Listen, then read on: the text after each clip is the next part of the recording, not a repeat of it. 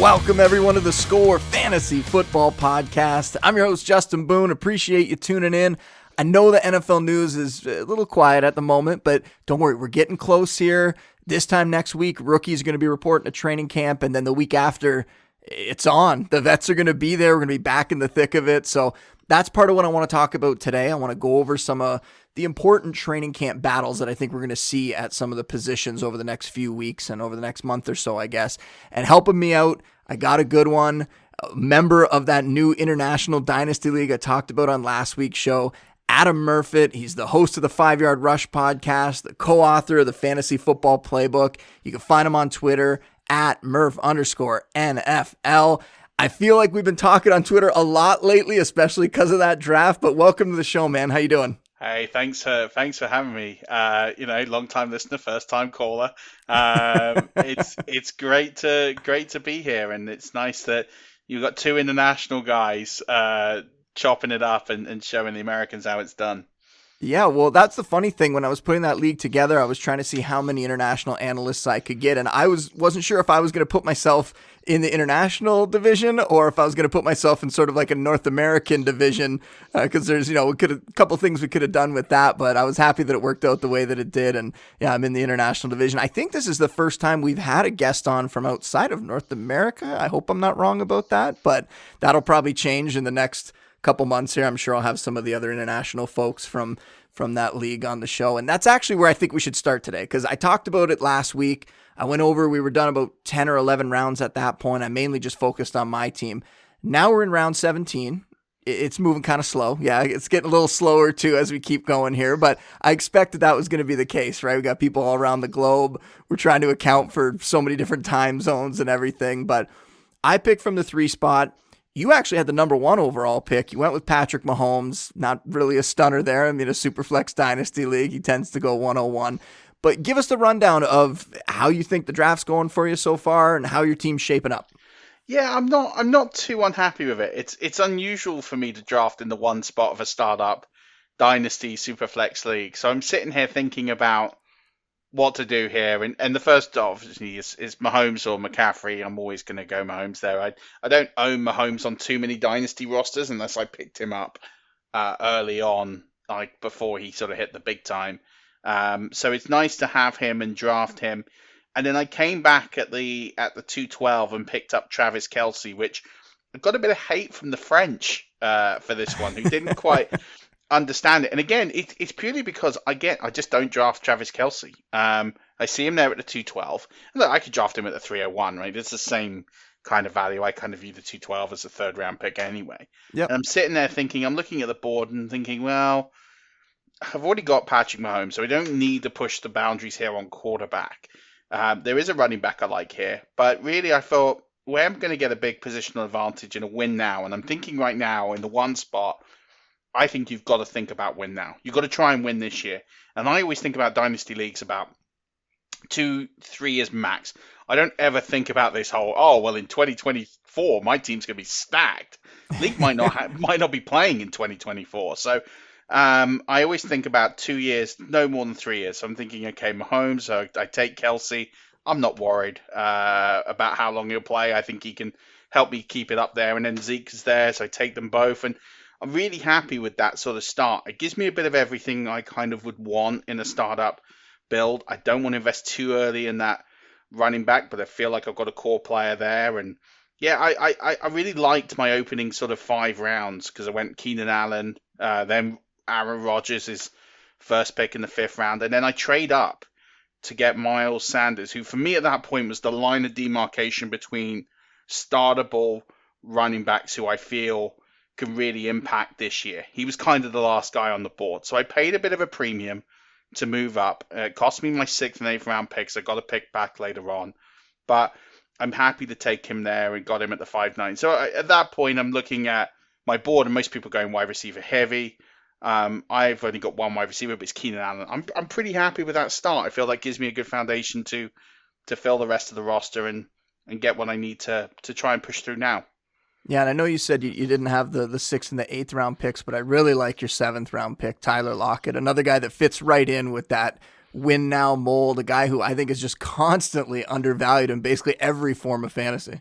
wide receiver 29, I got him at, which I just think is is mad. Um, I don't understand how yeah, he's come off the board there. So I'm I'm really happy to take him there again for that reason.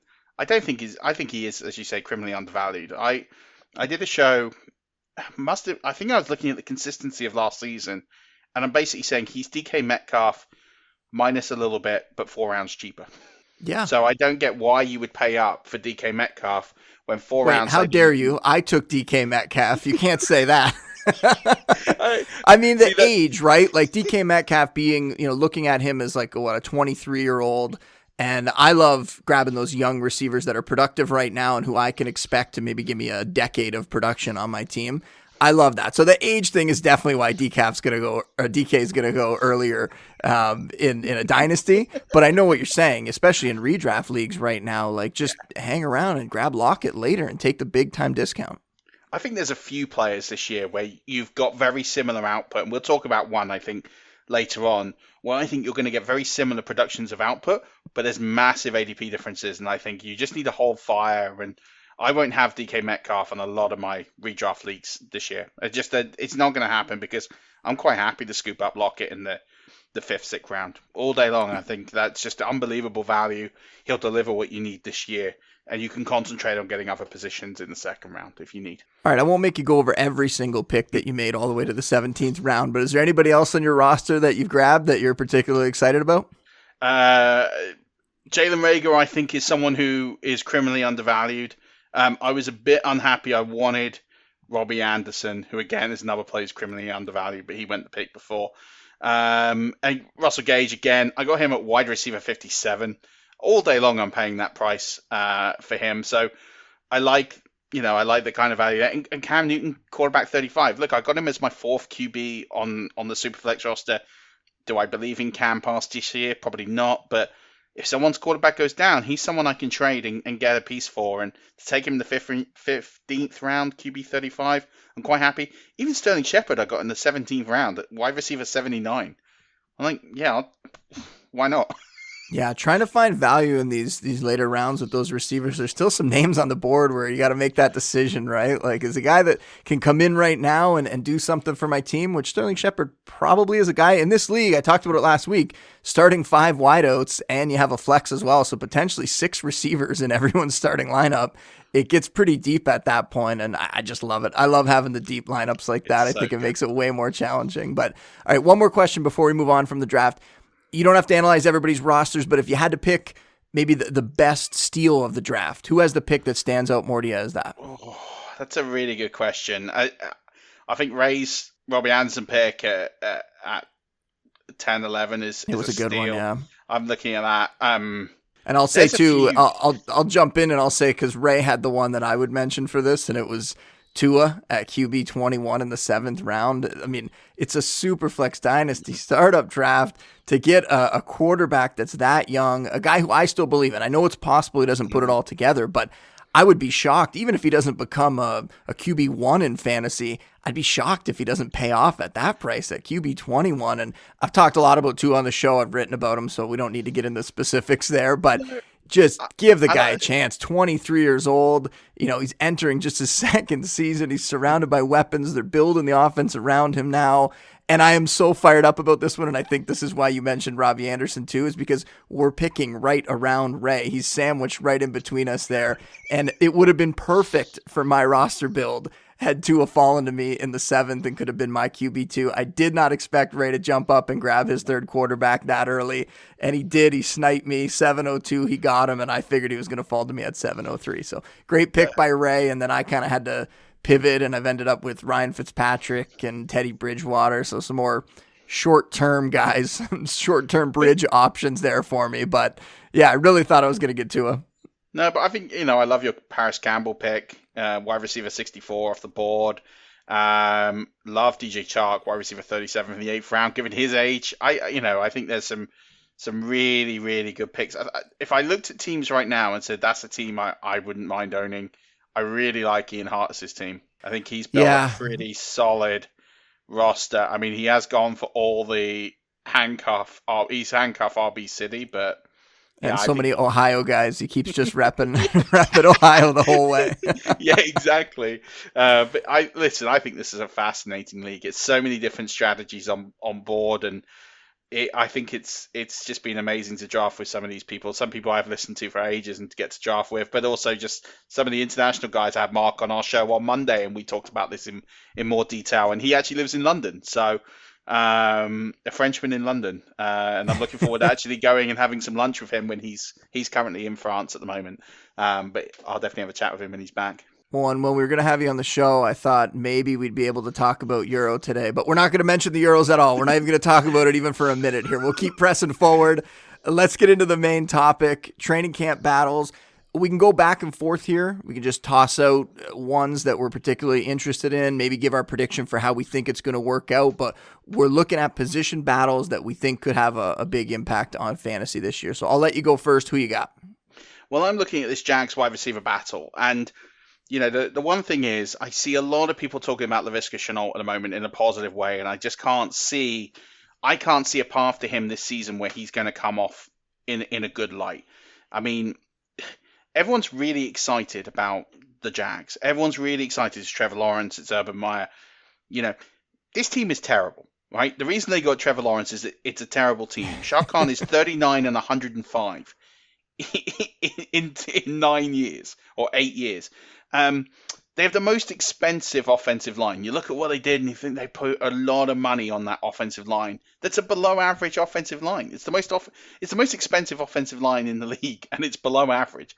So I kind of, I'm kind of looking at the Jags, and I'm thinking, yeah, okay, they got Trevor Lawrence. There's a bit of optimism there, but am I really that excited about what's going on here? But I do care because it's a really ambiguous situation. You've got a new head coach who hasn't done it in the NFL, hasn't even been a coordinator in the NFL.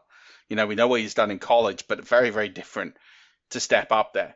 Yep. And then you've got, you know, Trevor Lawrence, you've got everything that goes with that. And they've got some weapons that, you know, interesting. Marvin Jones, DJ Chark, we've talked about. I really like DJ Chark. Um, and I think he's a huge discount.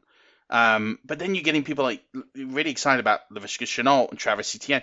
I will never understand why they went Travis Etienne in the first round. It makes absolutely no sense to me. And I'm, I'm looking at this battle and I'm looking at the wide receivers and I'm trying to make sense of it. And I'm thinking, okay, knowing what I know about Urban Meyer offenses, he likes to run the ball. He likes to, you know, really draw out drives, high play volume drives, spread offenses, low depth of target, quarterbacks that are mobile. All of this just spells for me that Laviska Shenault is, and, and the draft capital in Etienne especially, just doesn't look good for for Shenault for me. I mean, he got 79 targets this last year. I can't see him getting anywhere near that this year. I think they'll run less plays. I think they'll run um, less passing offense, believe it or not, than than they did last year. So I think you know Jones and Chark will get theirs on the outside. I think Etienne is going to swallow up a lot of Shenault's role. I think Robinson is going to play a lot of the first downs. Hyde's going to be in there, muddle it. But I don't think I don't think Etienne is going to be this workhorse and I think Shenault is a guy who's basically going to be on the on the outside looking in, and that's that's the camp battle I'm really interested in. And maybe this might change in the preseason, but for me, right now, looking at what I know of Urban Meyer and when I'm looking at the team, I'm very concerned about that many legitimate pieces other than maybe Chark. Jones is worth a punt. I don't really want to buy Etienne at his price. I don't think he's going to get enough volume there. Um, and I think Robinson's being overdrafted. I kind of look at it all right now and think I want to fade most of it, except for Chark and maybe Jones. But Shenault, especially, I think if you're drafting him, you need to probably stop. Yeah, and it's a valid point that you know everybody wants to look towards you know what's the highest possible outcome, what's the best case scenario here. But we've seen a lot of offenses turning into you know the spread the ball around, get everybody involved. We could see that in Jacksonville. So even though we're looking at it and going, I'm not so concerned about the new coaching staff as I am just looking at it going. Trevor Lawrence is going to be a you know much better quarterback situation for them, and if he ends up being that kind of Andrew Luck guy, maybe he is the tide that lifts all boats. but maybe it's lifting all boats equally, and maybe there isn't going to be that one guy that's getting a ton of volume when you look at that receiving corps and the different weapons they brought in, and when you look at the running backs there, and the fact that you know James Robinson and even man Carlos Hyde still it kind of scares me that Urban Meyer could continue to get Carlos Hyde involved there. That would just be a nightmare. I can see Sundays during football season, everyone on Twitter just complaining about why on earth did Carlos Hyde just get that goal line carry or something like that. Well, um, and I think on that, I think Trevor Lawrence is, is I reckon he could be used in a very similar fashion to Josh Allen in that in that red zone. So I think if you combine Lawrence vulturing touchdowns and then you add Carlos Hyde potentially vulturing touchdowns, where are the touchdowns for Travis Etienne that his ADP is kind of demanding right now? I can't see a clear path to it. That's my that's my real big concern with what's going on with that offense. All right. Well, my first one here is also, you know, kind of involving a rookie, like we just talked about with Trevor Lawrence. Uh, Trey Sermon and Raheem Mostert and the 49ers backfield. And I know you took Mostert later in the draft, so, you know, I don't know how you'll feel about this one. But when you look at him, as much as he has that upside, he's also really struggled to stay healthy whenever he's been put in that lead back role or been given more touches. No question, he is unbelievably explosive, one of the fastest in game players in the league, and kind of, I guess you could call it a breakout in 2019. He had. Mm-hmm over 950 yards, had 10 touchdowns that year, but you know, he just continuously gets nicked up. You know, last year only played 8 games, only found the end zone 3 times. And so the 49ers decided they were going to go get some reinforcements. They were going to grab Trey Sermon. He profiles as a guy who can be the workhorse. They traded up to get him six feet tall, 215 pounds, had some monster college performances. You have Jeff Wilson go down and the timetable there, it's like four to six months, which could put him back middle of the season, but it's also an injury that could keep him out all year. You have Mostert already dealing with what the team called a minor knee issue that kept him out of OTAs. So that's concerning for a guy who, you know, already we were worried about his durability. And it gave Sermon a chance to really shine in minicamp, and that's what the beat writers said happened. You know, he didn't look out of place getting reps with the first team. We know Kyle Shanahan sets up his running backs for success in real life and in fantasy, some huge fantasy years from their offenses. So I expect that Sermon is going to be a big riser throughout training camp and the preseason.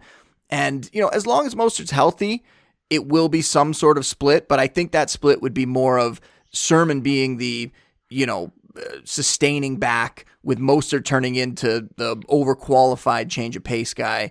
And Mostert, I don't feel like enough people mention this. He's 29 years old, and I know there's mm. not a lot of tread on the tires, but he is a little bit older there.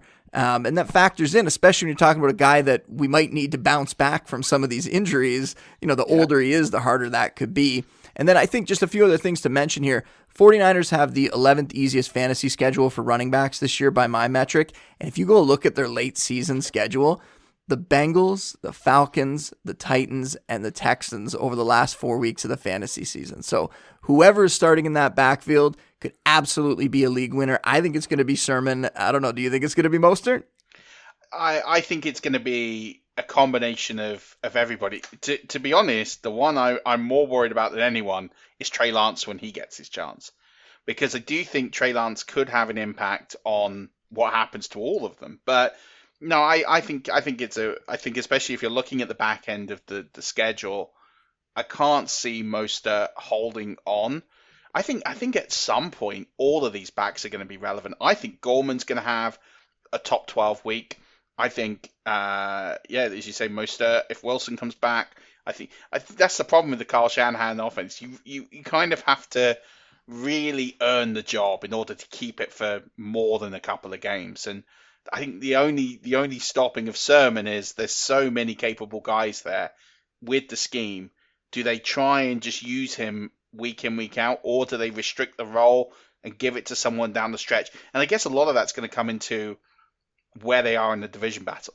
If they're building for next year, that could also mean that Sermon might be someone who's not used because it doesn't look like Mostert's going to be there past the season. So maybe they give the carries to Mostert at the end of the season. That's my only thing on it. But I love Sermon. I think he's going to be a terrific player in the NFL. And if he doesn't do it this year, I, I think next year everyone should buy in.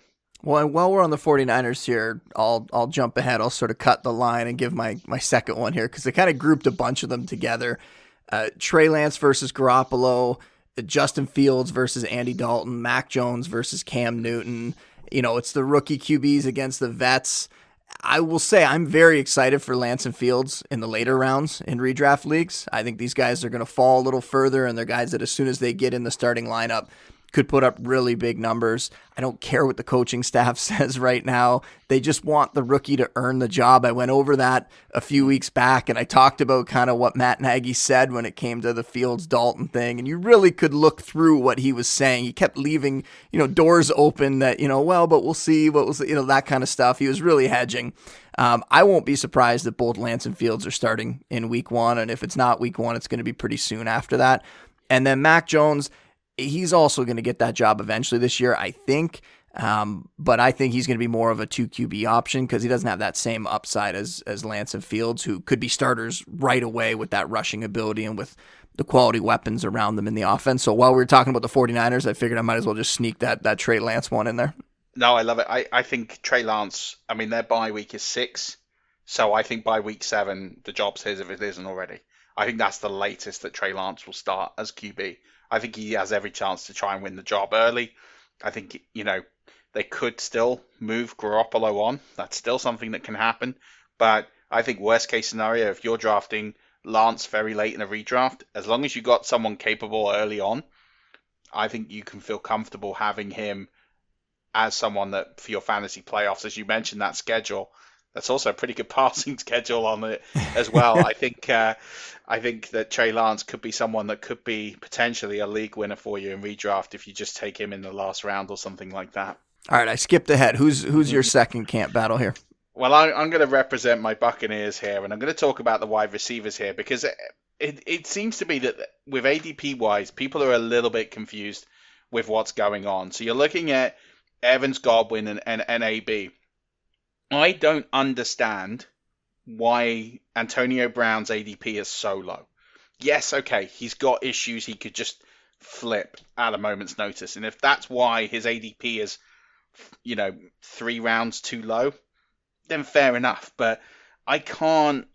I look at how that offense is, is put together and, and run, and I cannot understand Chris Godwin's in particular ADP. So, you know, the way I look at this offense, you, you've got Evans. Evans is going to lead this team in targets. He's going, he's going to lead the team in touchdowns. He's going to lead the team in yards, unless he goes down with injury. And he does get some injuries, but this guy is probably having the quietest start to a Hall of Fame career that, that anyone's yeah. ever had. Seven thousand yard seasons he's had to start his career.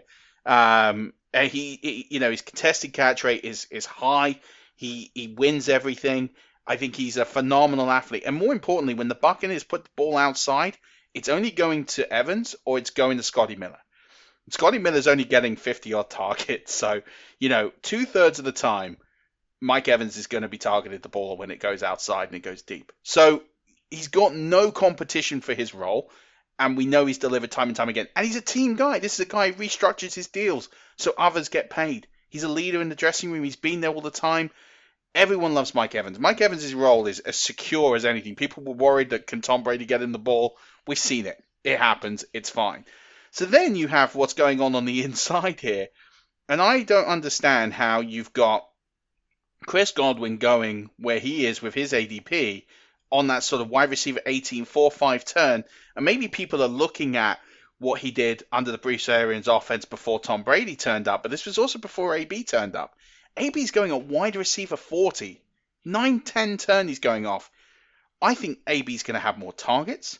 I think AB is going to have. I mean, if you look at down the stretch, you look at down the stretch when they had their target numbers going down. I mean, first of all, across the season, and AB was suspended for eight games. he only finished with 23 less targets across the season. I know Godwin missed a couple of games; he was a bit banged up, but AB missed half a season. But the only time that Chris Godwin in those last seven games out targeted Antonio Brown was in week 10. In every other game, oh, sorry, week 16. But in every other game, Antonio Brown got significantly more targets. And I think that's going to continue. I think that Chris Godwin is on the franchise tag. He is seeing Kenny Golladay get 18 million and thinking, well, I've won a ring. I've been to the I've been to the Pro Bowl. I've probably got better stats than than Kenny Golladay, and he's getting 18 million a year. The Buccaneers aren't going to pay him 18 million a year. It's not going to happen. So I can't see Chris Godwin on the Buccaneers roster in 2022, and I think they'll look at him and go, "We'll give you, we'll give you your, your targets, but I can't see a path to, I can't see a path to 90 targets, let alone 100 plus. I think he's getting maybe 80 at a push. I'm not drafting a wide receiver that high. I'm just not going to draft a wide receiver on that turn, on that sort of four or five turn, who's only going to get 80 targets. And I think that's what he's looking at. I think AB is going to get a similar amount, maybe even slightly more targets. I don't think they're going to be very far apart. And again, I go back to this discount. Why pay up for the guy when you can get almost the same guy four five rounds later? That's what you're getting with Antonio Brown. You're basically getting Chris Godwin five rounds later. So yeah, I, am fading Godwin this year in Dynasty. Different aspect because he could go on to a great offense. You're buying a bit of risk there, but I don't think he's on this Buccaneers roster in 2022. And then you're seeing where he lands, and he could go be an extreme alpha somewhere. But this year, I think it's sticky for him. Yeah, I think his numbers, I, and and I'll just repeat what you said at one point there that he was a little banged up last year, right? I think that's something that we have to take into account. But really, the main takeaway, and I think you nailed it, is all three of these guys should be going fairly high in my opinion because I think Brady I put out my my bold predictions column yesterday and one of them was that I think Brady even though he doesn't run the ball and everybody wants these dual threat quarterbacks now I think Brady could be a top 5 fantasy quarterback this year because I think they're going to throw hmm. the ball like crazy and they got all these great weapons including Gronk including even bringing in like Gio Bernard in the backfield a guy that you know they could throw to there. So um, yeah, I, I think it's it's really going to be a great passing offense, and I think AB is very very underrated this season. But I do still believe that Godwin could uh, maybe not put up the numbers that he put up in 2019, but have a nice bounce back year. Because on a per game basis last year, when you if you put it on pace, he was still on pace for a pretty good season uh, last year. So I think just overall invest in that Bucks offense. And I know you love them, and I don't want to continuously say nice things about the Bucks, but you know they they definitely came through last season, and I think it's going to be another great fantasy offense this season. And since you're going to be a homer and talk about the Bucks, I'm going to be a homer and talk about the Bills for my next one here. Emmanuel Sanders, Cole Beasley, and Gabe Davis. What is going to happen in that receiving corps behind Stefon Diggs? We know Diggs is the absolute alpha in that offense now.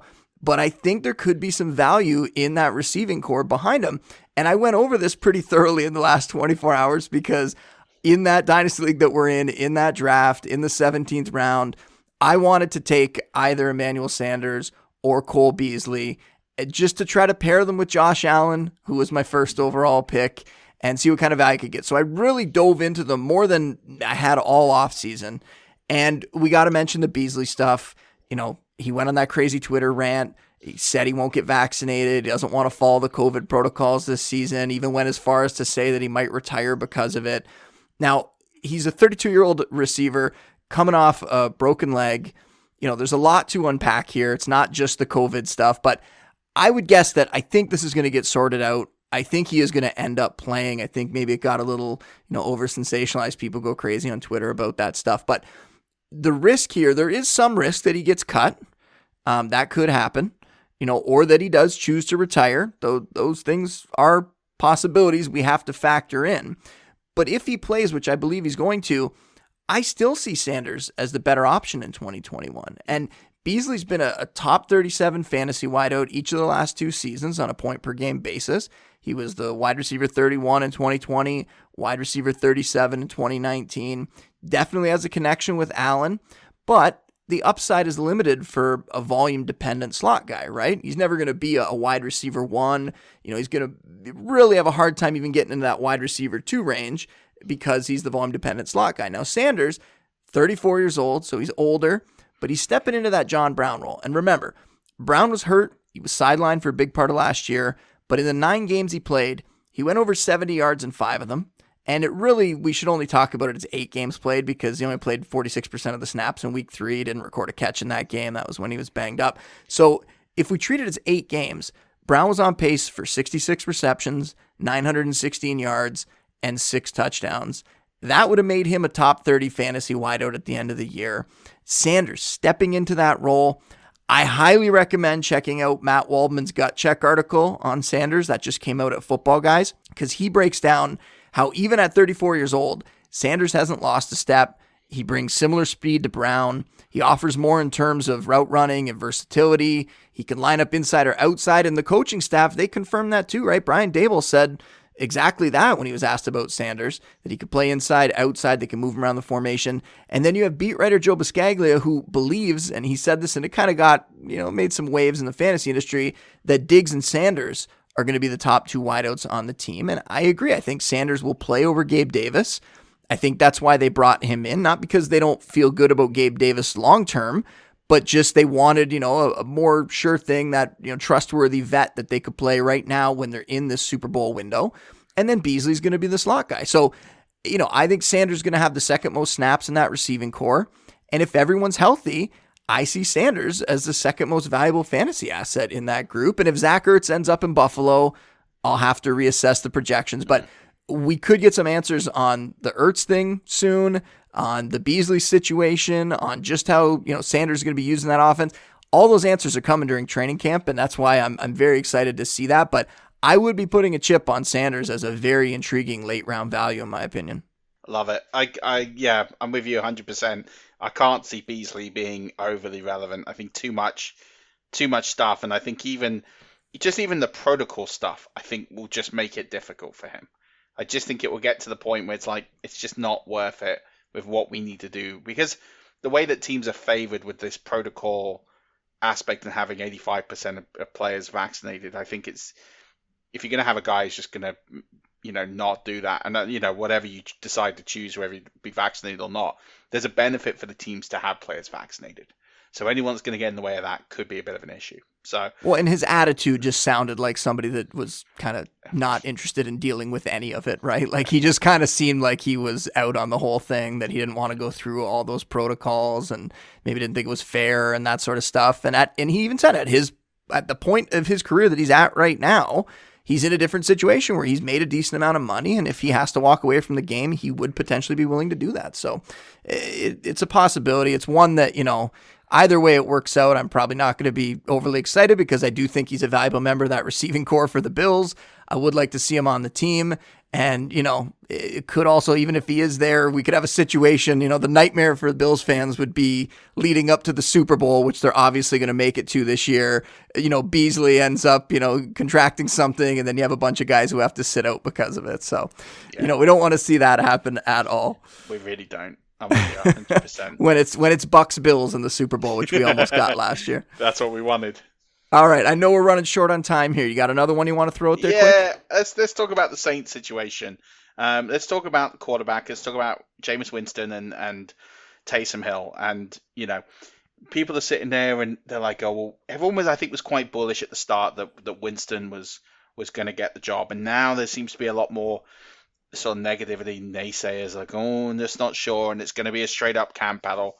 I don't think you're necessarily going to have to worry too much about too much Taysom Hill, and in fact, enjoy the ADP holidays you're getting on all these Saints players because of this ambiguity with. You know, Kamara is not going to be going six seven once they announce that Winston's going to start. Michael Thomas won't be a third round pick once they announce Winston's going to start. But you know, if you if you're really unsure, just go back to what Sean Payton does. Let's look at experience. You know, Jameis Winston, whether you like him, you lump him, whatever, you know, at the end of the day, he has started 70 NFL games. Taysom Hill has started four. Winston has the eighth highest amount of yards thrown in a season by a quarterback in history 5,109 yards in 2019. Yes, okay, he threw 30 interceptions. But you you really think you know Jameis Winston is a guy with pedigree, with talent. He ended up having three different offensive coordinators in those five years with the Buccaneers, and you know at the end of the day, he nobody was telling Jameis Winston, "You can't do this. You need to stop doing this." No one was actually coaching Jameis Winston. You know, coaches were getting hired based on how they dealt with him. And effectively, Jameis Winston had all the power. He was the face of the franchise. He was the number one pick. He had more power than any of the coaches. And the coaches, you know, like Dirk Koetter was massively afraid to stand up to Jameis Winston and tell him he couldn't do something.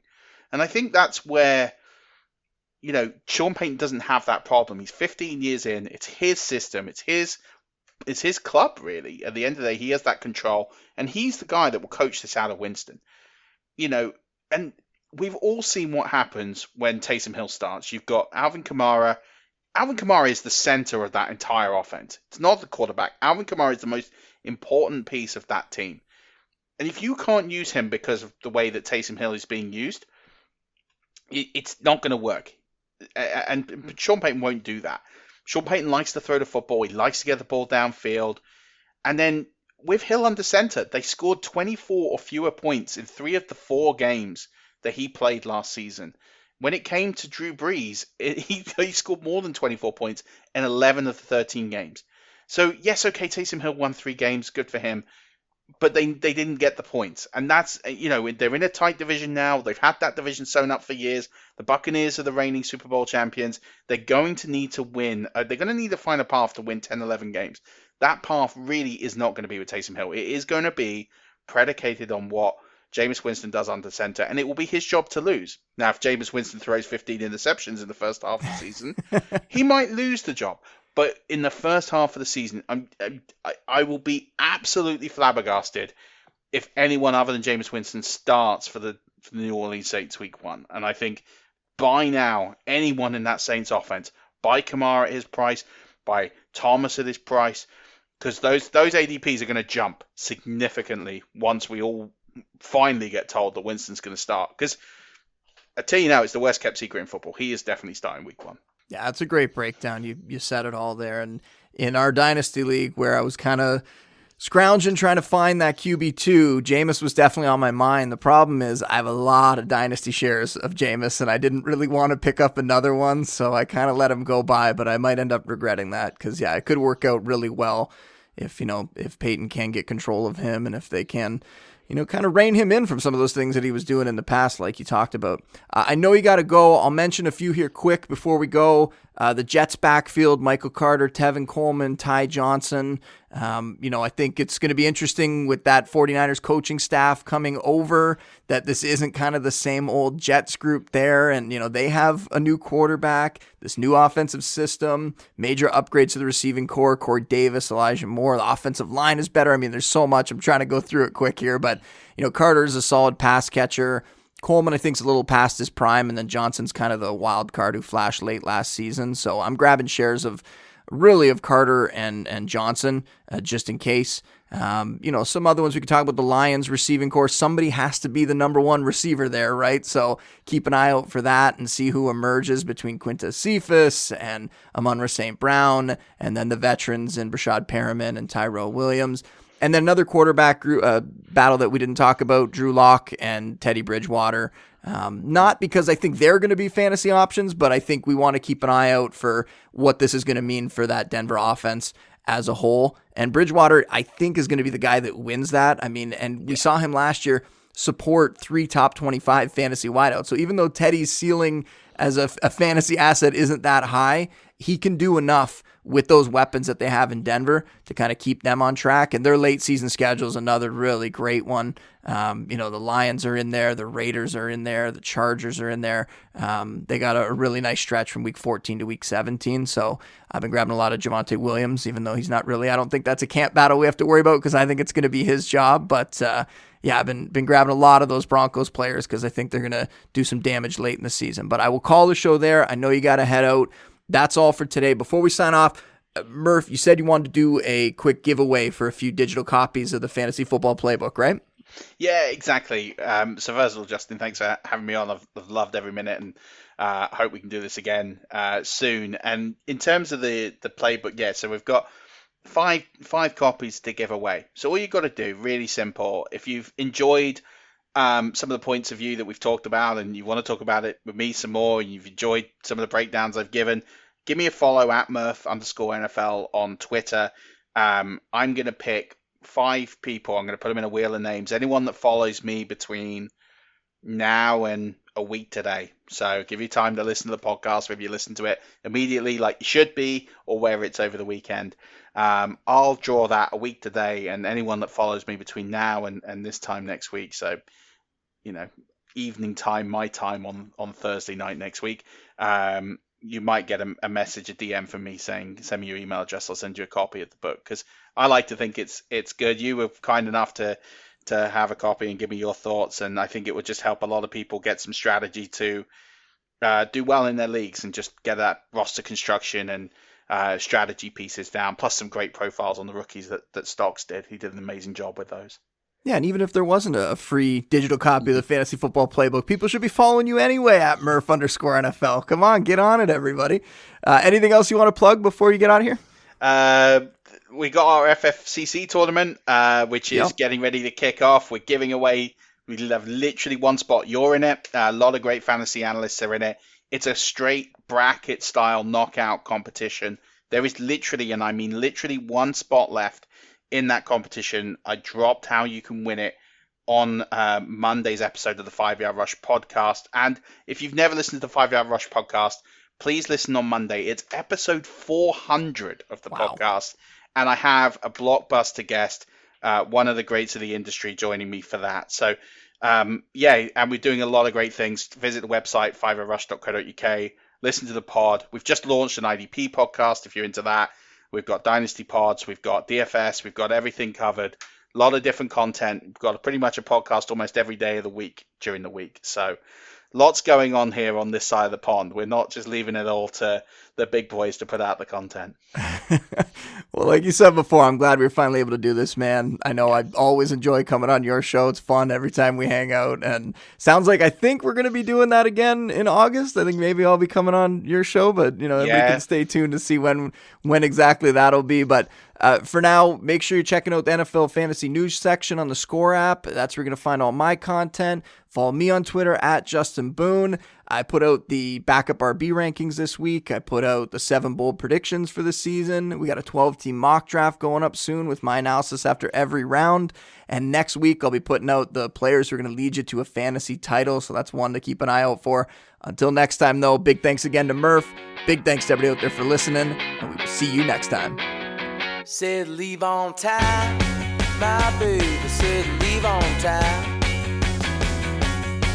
on time with me tonight. I said leave on time.